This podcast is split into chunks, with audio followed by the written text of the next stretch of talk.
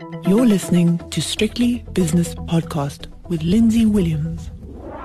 The JSE has closed its doors for another day, so it's time for the five o'clock shadow with myself, Lindsay Williams. Good evening. A pretty quiet day. J- JSE sort of drifting lower. I'll come to the numbers in a moment, but there's been a couple of interesting announcements on the Stock Exchange News Service, the JSE News Service, that is. Uh, the first one is Coronation Fund Managers coming out with their assets under management update. They now have in their control 627 billion rands worth of monies. That's well done to them. Not well done, though, to ArcelorMittal. And I suppose ArcelorMittal, the steel producer, is not really in control of railway problems with Transnet and with load shedding. But anyway, its headline earnings per share for a six month period under review projected to be down around about 115%. And the share price has been slaughtered, down just under 43%. Not nice at all.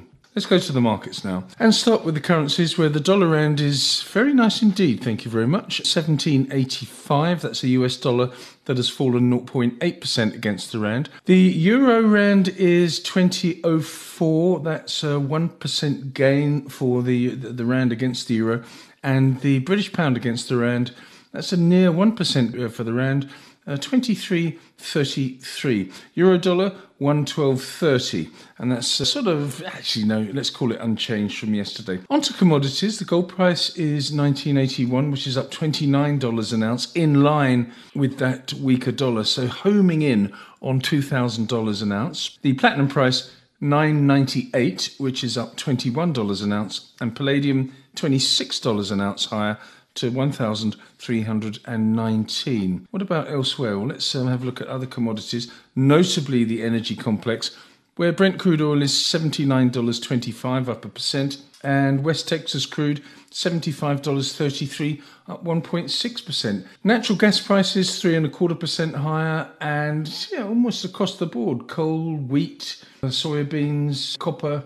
And, well, copper's more or less flat, but everything going well with the weakness in the US dollar. Now, onto the capital markets. US 10 year Treasury bond yield that's having a good day. So it's three basis points weaker to 3.77%. Doing better, though, is the South, the South African 10 year bond yield, which is now 10.32%, which is 12.5 points, basis points weaker, and that's a 1.2% move.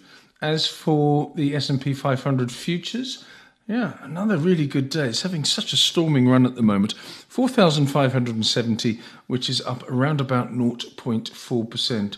As for Bitcoin, looking at the cryptos, just dipping below 30,000, 29,880 at the moment. Let's have a look now at some of the movers on the JSE. Where on the upside, we've got Karoo up per 5.5%, Bytes up 4.2%, Northam Platinum a 3.7% gainer, Montauk Renewables up 3.5%, and Goldfields has gained nearly 3%. On the downside, Alphamin down just over 4%, Adcock Ingram down 3.5%, Pepkor has lost 3.4%, Sappi 3.25%, and Prosus a 3.2% loser. As for the major indices, well, let's have a look at that. Yeah, it's a slightly weaker day on the major indices, but let's go through the components. Well, we've got resources up 0.4%. Industrials down just over a percent. Financials up 0.4%. So it's a very mixed picture, as you can see. The top 40 index, 71,858, which is a 0.2% loser, and also down 0.2%. The overall index, 77,098. I'll be back tomorrow with Wayne on Wednesday and also Schalk Louw for the 5 o'clock shadow. So please join me then. The views and opinions expressed in these podcasts are those of Lindsay Williams and various contributors and do not reflect the policy, position, or opinion of any other agency, organization, employer, or company associated with strictlybusinesspodcast.com. Assumptions made on the analyses are not reflective of the position of any other entity other than the speaker or the author. And since we are critically thinking human beings, these views are always subject to change, revision, and rethinking at any time. Please do not hold us to them in perpetuity.